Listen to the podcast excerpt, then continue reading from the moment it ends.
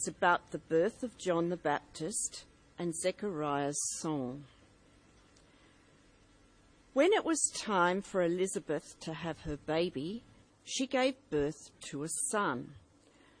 Her neighbours and relatives heard that the Lord had shown her great mercy, and they shared her joy. On the eighth day, they came to circumcise the child, and they were going to name him after his father Zechariah. But his, his mother spoke up and said, No, he is to be called John. They said to her, There is no one among your relatives who has that name. Then they made signs to his father to find out what he would like to name the child. He asked for a writing tablet, and to everyone's astonishment, he wrote, His name is John. Immediately his mouth was opened and his tongue set free, and he began to speak, praising God. All the neighbours were filled with awe, and throughout the hill country of Judea, people were talking about all these things. Everyone who heard this wondered about it, asking, What then is this child going to be? For the Lord's hand was with him. His father Zechariah was filled with the Holy Spirit and prophesied, Praise be to the Lord, the God of Israel, because he has come to his people and redeemed them. He has raised up a horn of salvation for us in the house of his servant David, as he said through his holy prophets long ago. Salvation from our, our enemies and from the hand of all who hate us, to show mercy to our ancestors and to remember his holy covenant, the oath he swore to our father Abraham to rescue us from the hand of our enemies and to enable us to serve him without fear in holiness and righteousness before him all our days. And you, my child, will be called a prophet of the Most High, for you will go on before the Lord to prepare the way for him to give his people the knowledge of salvation through the forgiveness of their sins, because of the tender mercy of our God, by which the rising sun will come to us from heaven to shine on those living in darkness and in the shadow of death, to guide our feet into the path of peace. And the child grew and became strong in spirit and he lived in the wilderness until he appeared publicly to Israel. This is the word of the Lord.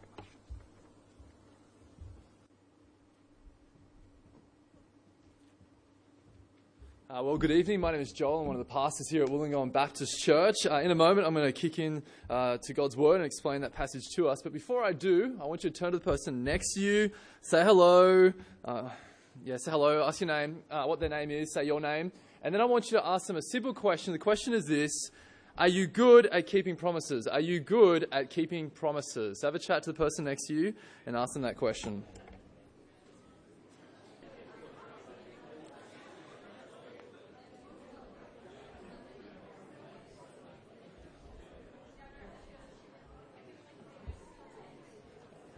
Alrighty.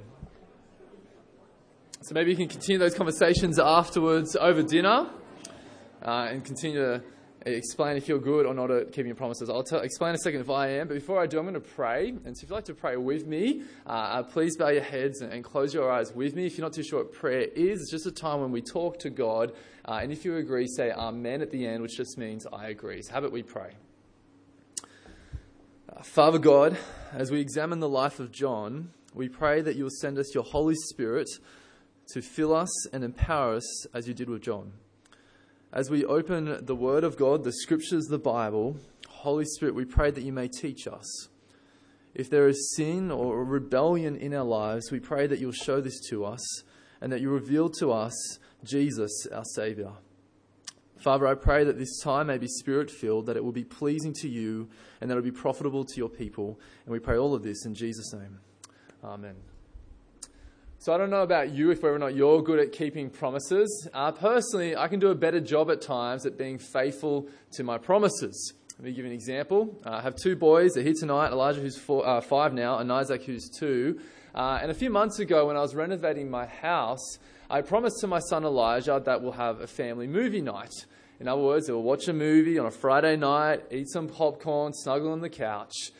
But unfortunately, I didn't stay true to that promise. Instead, what I did is I put on a movie for Eli, I gave him the popcorn, and then I left him and I went and worked on the house.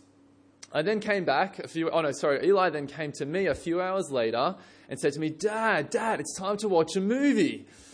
To which I then turned to Eli and said, I'm really sorry, you just watched a movie and it's now time for bed. As you can imagine, at, any, at 7.30 at night, most kids cry anyway, but he was just in tears. It broke him. And for the next few days, he kept on saying, Dad, you didn't keep your promise. You didn't keep your promise. You know, it broke me as a father and it taught me a lesson about trying to not make promises to children you cannot keep. I wonder if you're good at keeping promises or not. My guess is that I'm not alone at being at failing at times to keep promises. You know, maybe you're really good at keeping tangible promises, such as watching a movie with someone or doing specific things. But I think broadly in life, there's also broader promises which each of us can find it difficult to be faithful in. Specifically, if you're a follower of Jesus, then I know not everyone of us here is tonight, that's okay, but I'm just saying if you are a follower of Jesus, then um, there'll be times in your life, I'm guessing, be it through your mouth or your heart, that you make promises to God. You make promises about how you'll be faithful to Him, how you want to grow in holiness, or how you want to share the good news of the gospel, or how you want to serve Him for His glory. And I think trying to be faithful to such a big promise as that can be difficult for all of us. And I think at times we can fail. I think through the ups and downs of life, as we go through tragedy and triumph, if we just go through different seasons, we can find it difficult to fulfill that promise of our heart. And in those times, be it now or in the future, what we need is encouragement. What we need is encouragement. And so tonight, I want to give us two truths about two truths which will hopefully encourage us in those seasons. And the two true truths are this. The first one is that God is faithful to us. God is faithful to us. And the second one is that we can be faithful to Him. We can be faithful to Him. You see, I think at times in those seasons we can feel a bit crippled and we're like, how can I keep on living this life? How can I keep on following Jesus? It seems so difficult. Well, what I want to explain to you tonight is that we can follow Jesus and that we can be faithful to Him, not flawlessly, but we can do it nevertheless. So, there are two points that I want to get into your brain. And so, let's talk about the first one in particular to start off, and that is that God is faithful to us. God is faithful to us. To do that, I'll get to the book of Luke in a second, but beforehand, I need to zoom out of Luke and I look at the storyline of the Bible, and I just want to remind you of a few of God's promises in the Old Testament. So, to begin with, in the book of Genesis, that's the first book in the Bible, we're told that God created humanity in his image to know him, to be like him, and to love him. But in Genesis 3, we know that humanity fell short, sinned against God. And what occurs is that God judges humanity for that sin, but also promises to humanity that he'll save them from that sin. Throughout the rest of the Bible, the storyline is basically about a faithful God who pursues unfaithful people. And in Genesis 12, specifically, God promises to a man called Abraham that God will bless the world through Abraham's offspring. Abraham then has many sons, as the song goes, if you know that song. And eventually, his sons turn into the nation Israel. And the nation Israel has a king called David. And then God promises to King David that through his offspring, the Messiah, or in other words, the Christ, will come. The promised king, the, the, the perfect king. Eventually, the Bible keeps on going. It gets to the last book of the Old Testament, the book of Malachi. And in the book of Malachi, what is promised is that before this king comes, the Lord, that someone else will come to prepare his way. Someone who is spirit filled and who is like the prophet Elijah. After Malachi, there is then silence. Painful silence. Silence that is more painful than an elevator ride or an awkward date or, you know, a group conversation and that awkward silence that occurs. Painful silence for 400 years God was speaking to his people and then he was silent until the Gospels. And specifically until an angel appears to a man called Zechariah, a priest whose name means God remembers. God remembers. In Luke 1, uh, for the last few weeks, we've learned that Zechariah is a faithful man, that he's a priest, he's in ministry, that he's a married man, but unfortunately, that his wife is unable to have children. And what we learn is that Zechariah and his wife had been praying for a child for a long time. And then what occurs is when Zechariah is on duty in the, in the temple in Jerusalem, Angel Gabriel appears to him and says, Your prayers have been answered. You're going to have a baby, a boy, and he's going to be filled with the Holy Spirit, and his name is going to be John. Now, unfortunately, Zechariah didn't trust this angel, he didn't trust in God's word, and so the angel muted him until he was able to have a baby. I mean, until he was able to have the baby John. And so, with all that context in mind, all of God's promises in mind, and what's occurred in Luke 1, let's now look at verse 57 to 58. So, verse 57, which should hopefully come up on the screen, says this When it was time for Elizabeth to have her baby, she gave birth to a son. Her neighbors and relatives heard that the Lord had shown her great mercy, and they shared her joy. Now, let's stop there. There's one important detail that we can't skip when it comes to this uh, narrative or this story. And the important detail is this Elizabeth was old. She was old. Like, she was really old. She wasn't just past the baby making years, she was more like great, maybe even great great grandma. Like, picture that. Like, she, she's old, okay? And you're probably thinking, Joel, how do I know this is important? Well, I want you to remember that in Luke chapter 1, when the angel appeared to Zechariah and said, You're going to have a baby, you know, Zechariah turns to the angel and says, But my wife is old. You know, he doesn't say, My beautiful wife I love is barren, but he says, She's old. And now, look, if you're, if you're married or even if you're not married, you know that you don't say that your wife is old. You don't even hint that your wife's old. You don't even think that she's old unless she actually is really old, and then it's okay. Elizabeth is old. I want you to grasp that, okay? Wrinkles, walking stick, you know, mobility scooter, oh no, whatever you want to picture. Like she's, she's old. But then I also want you to see that this is not just Zechariah. I want you to think when, when the angel Gabriel goes to Mary, he says to Mary, he says, and you're, he says, Mary, you're going to have a, a miraculous virgin birth. Oh, by the way, your relative Elizabeth, she's going to have a baby, and, and, and she's really old it's like it's emphasized quite clearly to us. And so as we think that and we come to verse 57, we should be thinking, okay, is God going to be faithful to his promises? Is he going to be faithful to Zechariah? Is he going to be faithful to Malachi? And is Elizabeth going to have a baby miraculously? Is she going to have a healthy baby, not a deformed one? Is she going to have a healthy baby who's a boy? Because in this circumstance, a girl would be a big disappointment. Okay? And so what happens? Well, as we see, obviously God is faithful to his promises. Elizabeth has a baby boy. And then all her neighbors and relatives gather around because it's a miracle to celebrate in her joy, but also to help her name her baby. You know, it's incredible how things do not change. Everyone has an opinion on what to name your, uh, other people's babies and what not to. Uh, specifically, I love my mum, but she's a teacher, and as all teachers know, they're the worst at talking about baby names because they've obviously always met some kid who's a rat bag with a certain name. Oh, it's so frustrating. So we just don't tell her. Anyway, I'm getting off board. Now, what was going on here is that all the crowd said to Elizabeth, You should name your baby Zechariah after his father. You know, because I had no imagination back then. And what occurs? Well, Elizabeth says, No, we're going to call him John. And then they turn to Zechariah and they're expecting that he will write down, because he can't speak, his name should be Zechariah, but instead he writes down, His name is John. Is John. You see, here Zechariah didn't doubt. Here he had faith in God's promises.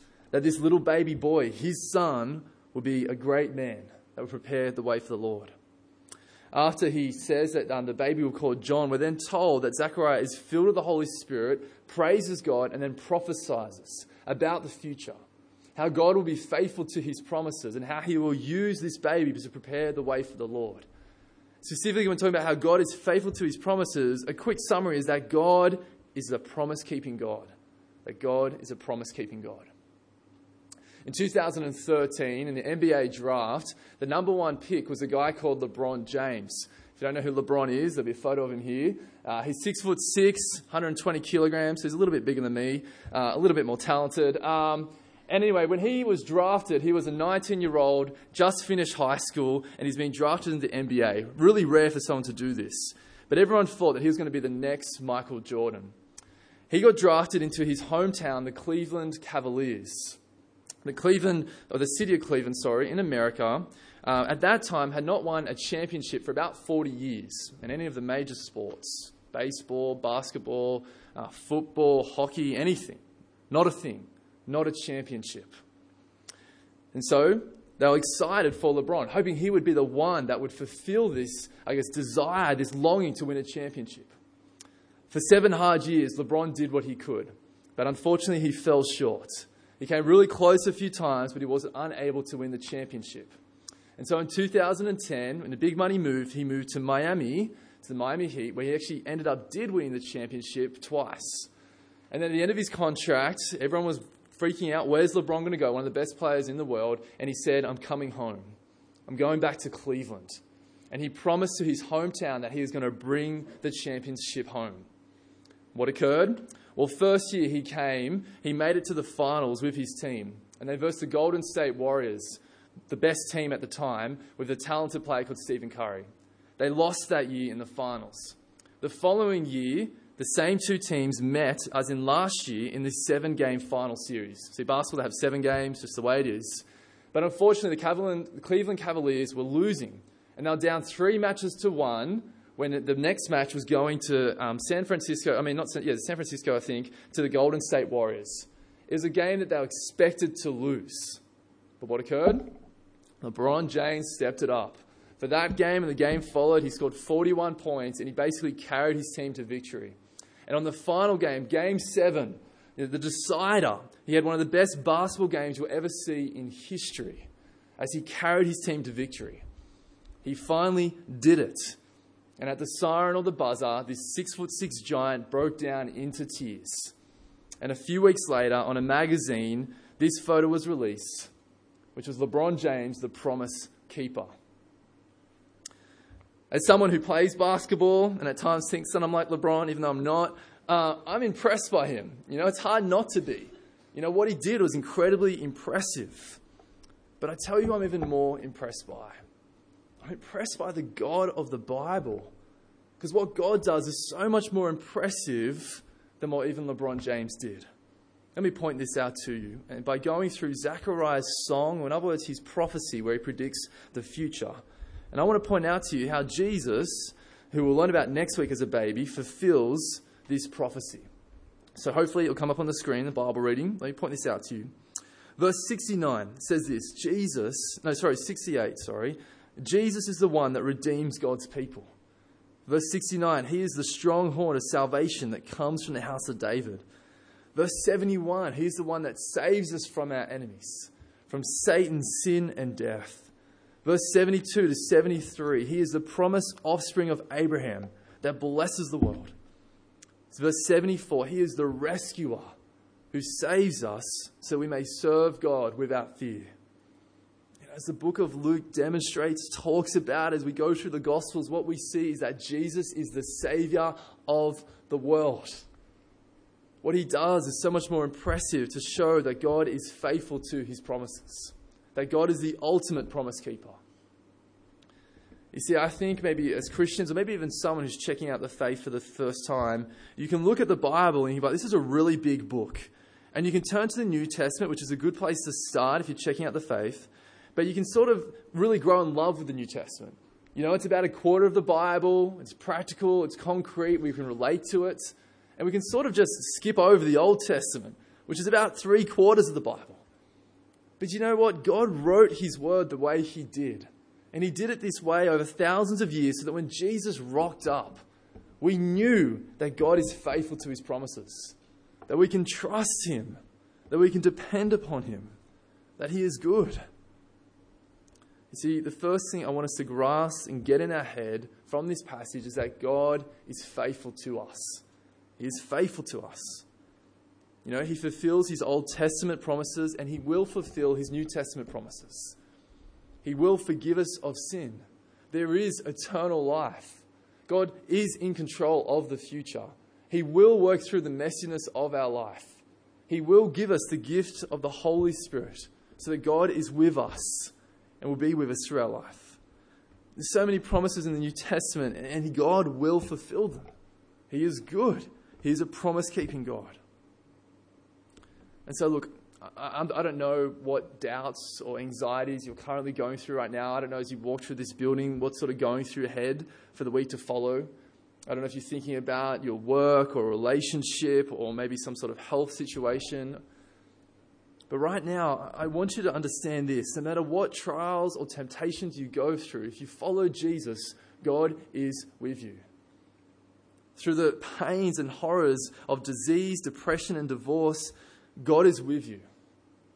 Through the frustration of unemployment, relationship breakdowns, and even seeing family members who are far away from God, God is with you. And He is faithful to you.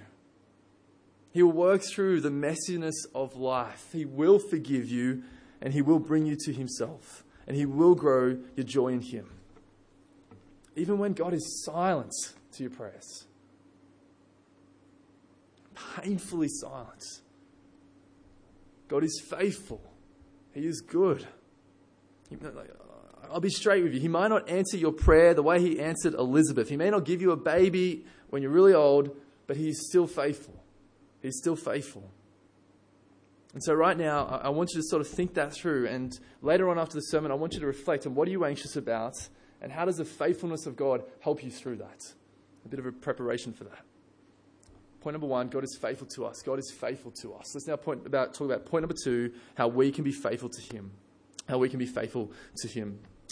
Uh, this week, I completed a, a pre learner motorbike course at Unanderra, uh, where I live, great suburb. Um, and that was fun. I'd never ridden a motorbike before, so I almost crashed a few times and stalled it at least a thousand times. Uh, but enough about the motorbikes. When I was there, I met someone who's a bit of a celebrity, someone who's a little bit famous. You see, I met this guy who's an Olympian. Now, uh, he's actually been in the Olympics twice uh, for swimming, uh, but he's never won a medal. But after it was a two-day course, so after the first day, I went home and I googled him, and he has a Wikipedia page. So he's got to be legit, he's got to be famous, you know, he's a big deal. Now, if you don't know what Wikipedia is, um, if you, anyone who's famous these days, uh, you won't have one of these, by the way, I hate to break it to you, uh, will have a Wikipedia page. So if you Google them, it will come up and it'll tell you details about that person. So if you're famous these days, you'll have a Wikipedia page, hands down. Like LeBron James, huge Wikipedia page. But on top of that, if you're famous, you also have an entourage, or you have a group of people that go with you whenever you go somewhere. Give you an example. If you're maybe the president or the prime minister or even LeBron James, before you go somewhere, you'll have a security team that will go before you. Make sure everything's safe, make sure there's no bombs or any dodgy people. Or you also have public relations go and make sure everything's pretty for your arrival. See, if you're really important, you'll have an entourage that will go before you. You know what? Jesus, probably the most important person in the world, had someone go before him. And that was John the Baptist.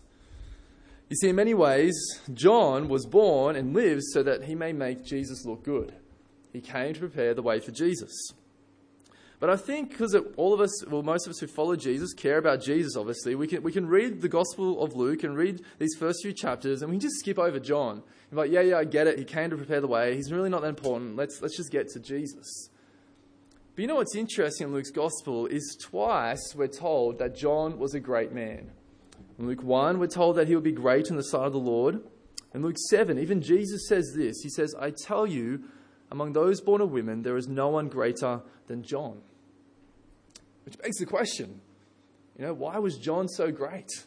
You know, what did he do so that he was so great? Well, if you don't know much about John, let me teach you about him or remind you if you do. So let me talk to you about John and then explain to you why he was so great. So, chapter 1, verse 80, it says this. It says, John, or the child, grew and became strong in spirit, and he lived in the wilderness until he appeared publicly to Israel. In other parts of the Bible, we learn that John didn't drink alcohol. We also learned that he was a pretty stylish fella, and he only dressed in camel's hair and a leather belt. And also, yeah, he was a master chef, and all he ate was wild locusts and honey. Um, if I'm honest with you, that's weird. Um, and John was a little bit weird. Uh, but these peculiar traits is not why he was so great.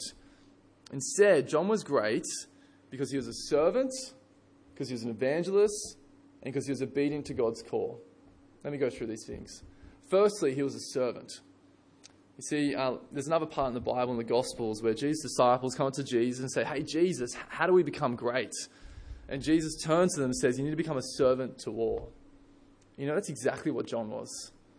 We're also told in the Bible that um, as John is baptizing people in the Jordan River in Israel, that it tells us that basically all the people of Jerusalem and Judea, that's a big area, went out to John. You see, what was going on here is that John was basically planning a megachurch. You know, it's probably called Jordan River Baptist Church, you know, and he was the main pastor. He was just dunking people, preaching people, calling them to repent of their sin. You know, he planted this huge church. And then what happened when Jesus showed up? He didn't hold on to his people, but he released his people. He said, He must increase, that's Jesus, and I must decrease. You know, John was servant hearted, and he served for the glory of God, the glory of Jesus, and not himself. We can learn from him in many ways in that regard. He was great because he was a servant, but also he was great because he was an evangelist. In Luke 1, verse 77 and 78, his father, Zechariah, says that John will give knowledge of salvation to his people in the forgiveness of sins because of the tender mercy of God. Look, to be blunt, what the Bible teaches us is that there is a heaven and that there is a hell, and that either you belong to Jesus and are saved through him or you're not. Unfortunately, everyone in all of history fits into these two categories. And the good news of the gospel is that the way to be transferred from hell to heaven is not through what you do, but it's through what Jesus did on the cross. The good news is that Jesus comes, who is the Savior of the world, who lives the life we should have lived and then dies the death that we should have died. You see, John knew this good news. He knew that the Lord was coming, the Savior was coming. And so he proclaimed to people this how they're sinful and they need to repent and they need to look out for the Savior. Some people estimated that uh, John would have converted about you know, a few thousand people, even more than that. You know, he's a very gifted evangelist. You know what's really interesting about John is a lot of the people that he converted were actually religious people.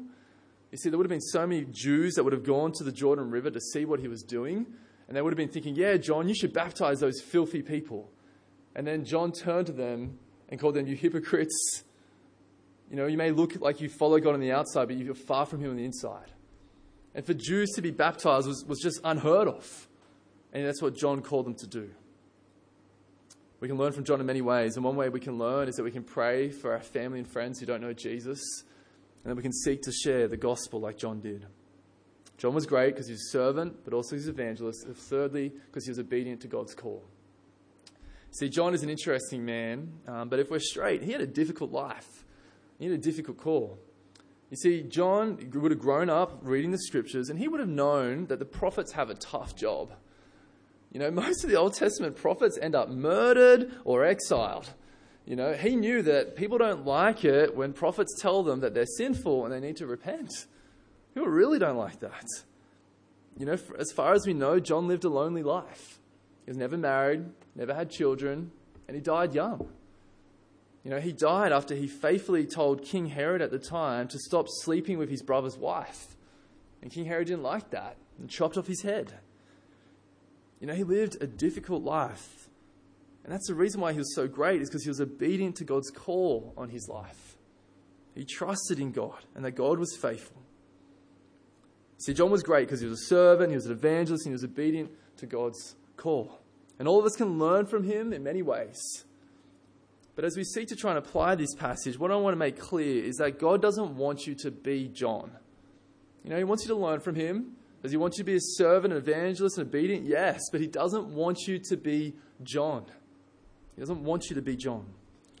It should be a relief to some of us that we don't have to live in the desert and eat locusts and honey and dress on camel's hair.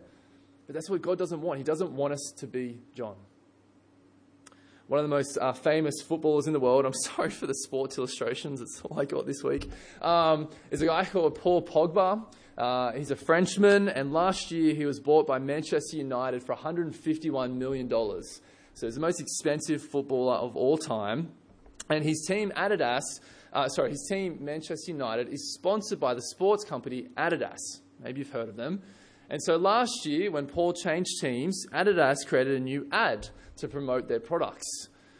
And I really like this ad. Like, I know that's strange, but I really like this ad. It basically has Paul Pogba speaking into the, um, into the camera and has some dance music going on. And then Paul says a few words. Let me read this out to you uh, and see what I can try and you know, Im- mimic his voice. He says this He says, You, you will never be me. You'll never play like me. You'll never wear this shirt or dance like me. You will never be me. And you're a bit like, Whoa, okay, that's pretty intense. You're like, Where's this ad going? And then it shifts gears a little bit, and then all of a sudden you have this narrator come on who's an English guy, so let me try and do an English voice for you. Uh, and this is what the narrator says. He says, You, I don't want to be you. I don't want to be anything like you. I don't want to play like you or dance like you or wear your name on my back. I don't want your signature or your signature moves. I don't want your name yelled out in your game. You, I don't want to be you. I just want your boots. And then it has this ad of like all these Adidas boots and like, you know, it just looks awesome. Like, I don't even play soccer anymore and I want to buy the boots. You know, it's great. I love it. And like, Joel, why are you telling this story? Um, basically, when, you know, when you, Adidas is trying to do that, they're trying to say, look, we don't want you to be Paul Pogba. We want you to be yourself. But we want you to have the shoes so you can be like Paul Pogba and do what he does. You know, as we come to this passage and this great man, John, God doesn't want us to look at this and go, I should be John. But instead, he wants us to be filled with the Holy Spirit like John so we can go be ourselves and do some of the things that John did. It's really important that we grasp that. You see, earlier today I asked you, I said, I mean, I said my two points is that we is that God is faithful to us and we can be faithful to him. And I think the thing I want us to learn from John's story and John's greatness is that we can be faithful to God. We can be a servant. We can be an evangelist. We can be obedient to his call by the power of the Holy Spirit, by being filled with the Holy Spirit. For those who don't know, as Christians, we believe in a Trinitarian God God the Father, God the Son, God the Holy Spirit. And we believe the Holy Spirit is not a force, but he is God, that he loves, that he speaks, and that he grieves. And that the Spirit is given to us to point us to Jesus, but also to equip us for the sake of God's mission. He fills us as well. Now, let me explain to you what it means to be filled with the Holy Spirit. You see, when you become a Christian for the first time, the Holy Spirit works through your life. He gives you a new heart, new affections. And, he, and we're told in Ephesians that He is our seal of our salvation. And so, therefore, you'll never leave, you'll never lose, sorry, the Holy Spirit's presence. He'll always be with you. And at the same time, we're also told that the Spirit fills us at different times after our conversion. Now, we're probably thinking, what does that look like? That's a good question. And I think too often when we try to answer that question, we go to the book of Acts and we see these miraculous things. You know, we see people speaking in tongues or prophesying or doing miracles and feel like, well, I don't, I'm not doing that, so clearly the Spirit is not filling me. You know what's interesting though is that Luke wrote Acts, and he obviously wrote the Gospel of Luke too, the book before Acts. And he talks about the Holy Spirit in this gospel more than any other gospel. And so, when it comes to understanding that question, what does it look like to be spirit filled? We need to look at Luke's gospel as well as Acts. And when we look at both, what we'll see is that the Spirit works in different ways, in, at, in different people at different times. Specifically, if you look at Luke and Acts, you'll see that the Spirit fills people so that the gospel may be proclaimed. Yes, there's prophecy, there's people praising God, there's people speaking in tongues, there is miracles. But being filled with the Spirit looks different and, and looks in many different ways. If I have to summarize what the Spirit does and what it looks like to be filled with the Spirit in a generalized term, I would say that it looks like when you're filled by the Spirit that you have a greater love for God, that you have greater victory over sin, and you have greater power for ministry and the mission of the church as the Spirit equips us. And so, church, right now, I just want to encourage you and I just want to say to you that we can be faithful to God right now in our circumstances, in the different seasons, calling, places, workplaces we're in, we can be faithful to God. And we can do what He's calling us to do. You know, at times, I don't know about you, but I can feel burdened by the responsibility that I have. From pastoring you guys, and I'm sure it's the same for you. You can feel burdened about not knowing the future and how can you be faithful where you are? How can you love those around you? How can you serve your church? It can feel burdensome. The good news is we can be faithful, not because we're strong, but because of the gift of the Holy Spirit. The Spirit who equips us, convicts us, and grows us. But here's the thing what we're told in the scriptures is that the Holy Spirit doesn't fill us automatically. See, what we're told is that we can grieve the Spirit or we can be filled by the Spirit. And so the unfortunate truth is, if there's unrepentant sin in our life or if there's unbelief in our life, like Zechariah, then the Spirit won't fill us and equip us for the sake of God's church and His mission, but instead, He'll just be grieving over our sin. And so today, if you're like, okay, God, I want you to work through me, the first step is to let the Spirit convict you, to shine light into the darkness of your heart, and to point you to your Savior Jesus and how you're forgiven by the cross. Because the Spirit wants to point you to Jesus. Um, a few years ago, I used to go scuba diving with my father. Uh, he still goes scuba diving, I don't, uh, which is a shame. But um, years ago, when we went scuba diving, we were 20 meters underneath the surface, uh, and we were trying to swim towards these um, torpedoes in Jervis Bay. And so we are rushing a little bit. And as we were swimming, my regulator that's the, the thing that you breathe through, like Darth Vader, like, you know, that thing. Uh, anyway, as I was breathing, all of a sudden, some water came through my regulator. And I started to freak out. And so what I did is I looked for my dad because he's my buddy, and I swam to him as quick as I could. Probably was only a few seconds, but to me felt like hours. Grabbed him, and then I grabbed his backup regulator, his safety regulator, put that in my mouth, and started to breathe and started to relax. As I did that, my dad calmed me down, and then he just pointed to my side and how I have a backup regulator. Gave it to me, I put it in my mouth, and I was able to breathe. Everything was okay, and I continued on my dive, and it was just my regular one was, was um, playing up at the time. I think that story is really helpful because it reminds me personally when it comes to the Holy Spirit. You know, I feel like I've got to do all of these things, and all of a sudden I can't breathe, I can't do these things, and I forget that actually I've already been equipped to do them. That the Holy Spirit is by my side, He's ready to fill me. He just wants me to trust in Him and come before and ask for His help. You know, I think at church, at our church, you know, we're a bit more conservative than charismatic. And so I think at times, you know, we, we, we, we fall into the error of actually not even thinking about the Holy Spirit or talking about Him that much. You know, and I think that's for, it comes from a good heart because we know there's dangers in going to the other end of the spectrum and actually worshiping the Holy Spirit and only talking about the Holy Spirit, which is weird because, it, you know, the Holy Spirit tells us to talk about Jesus and praise Him. And I think as well, we see the danger in trying to chase experiences, spiritual highs, like a roller coaster or an amusement park, and trying to be filled with the Spirit so that our doubts may be comforted and taken away. We see those dangers, but then we go to the other end of the spectrum we actually don't ask for the Spirit's help. We actually don't say, Spirit, equip me for the sake of your church. Spirit, be with me. And so tonight, I want to encourage you and say that we can be faithful to God, but not by yourself. That you need the Holy Spirit's help. You need to be filled with the Spirit. And to do that, you can't be grieving Him in unrepentant sin and unbelief. And so, can I encourage you to let the Spirit convict you, shine into your life? Let the Word of God convict you, open it up. The Spirit wrote it through His servants for our sake. Come to church and be around God's people where the Spirit is seeking to work through us and put us on mission for Jesus. Church, from this passage, there's two things that I want us to get. Number one, God is faithful to us. But number two, we can be faithful to Him as well. You see, God is the ultimate promise keeper. He is faithful to us, and in return, we can be faithful to Him. We won't do so perfectly.